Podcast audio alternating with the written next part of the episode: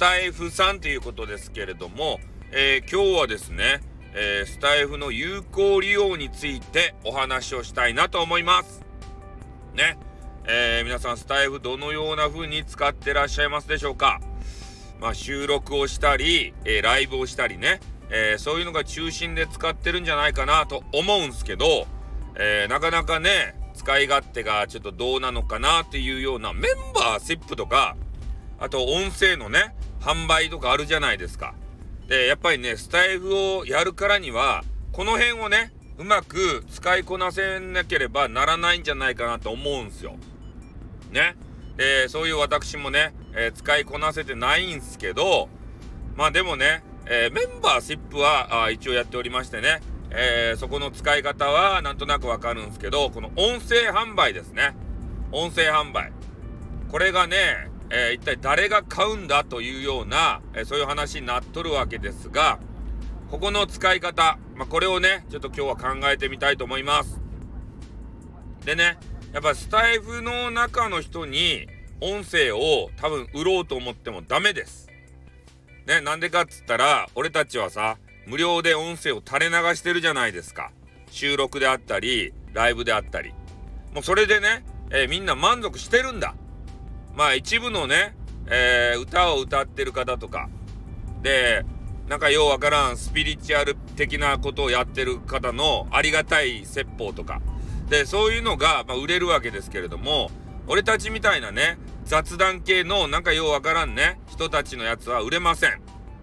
うん。だからどうすればいいかっつったら、えー、まあ、スタイフだけを使うと無理なんで、外部サイト。ここで、まずね、有名になることです。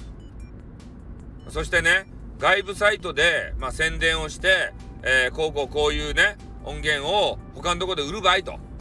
ね、こっち来てよということで、えー、宣伝をしてね。で、そこで、えー、スタイフに来ていただいて、音声を買っていただくと。いうようなことが、まあ、有効利用でいいんじゃないかなと思うんですよ、スタイフのね。で、よくあるのが、まあ、ツイッターとかをしておりましてね。で、ツイッターでちょっと少しね、ぼかしたパイオツが見られると。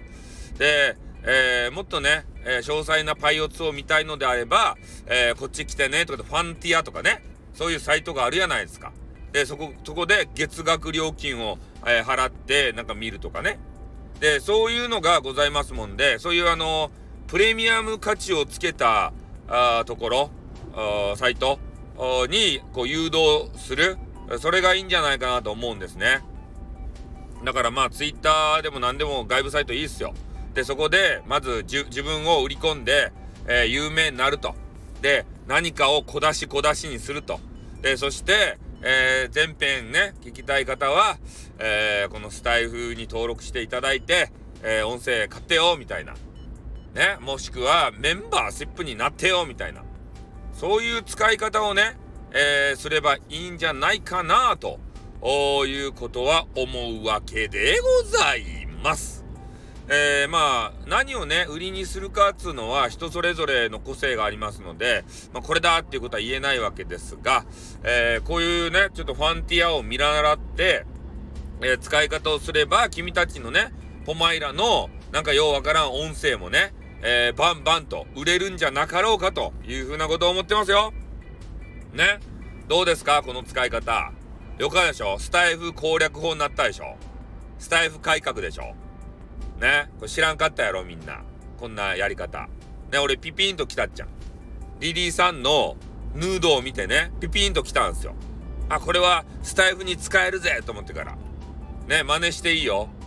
ね。俺、俺はピピンと来たことはみんなと共有したいけん。ね。じゃあ、あの、みんなが成功することを祈っております。じゃあ、終わります。あっ、うん、またな。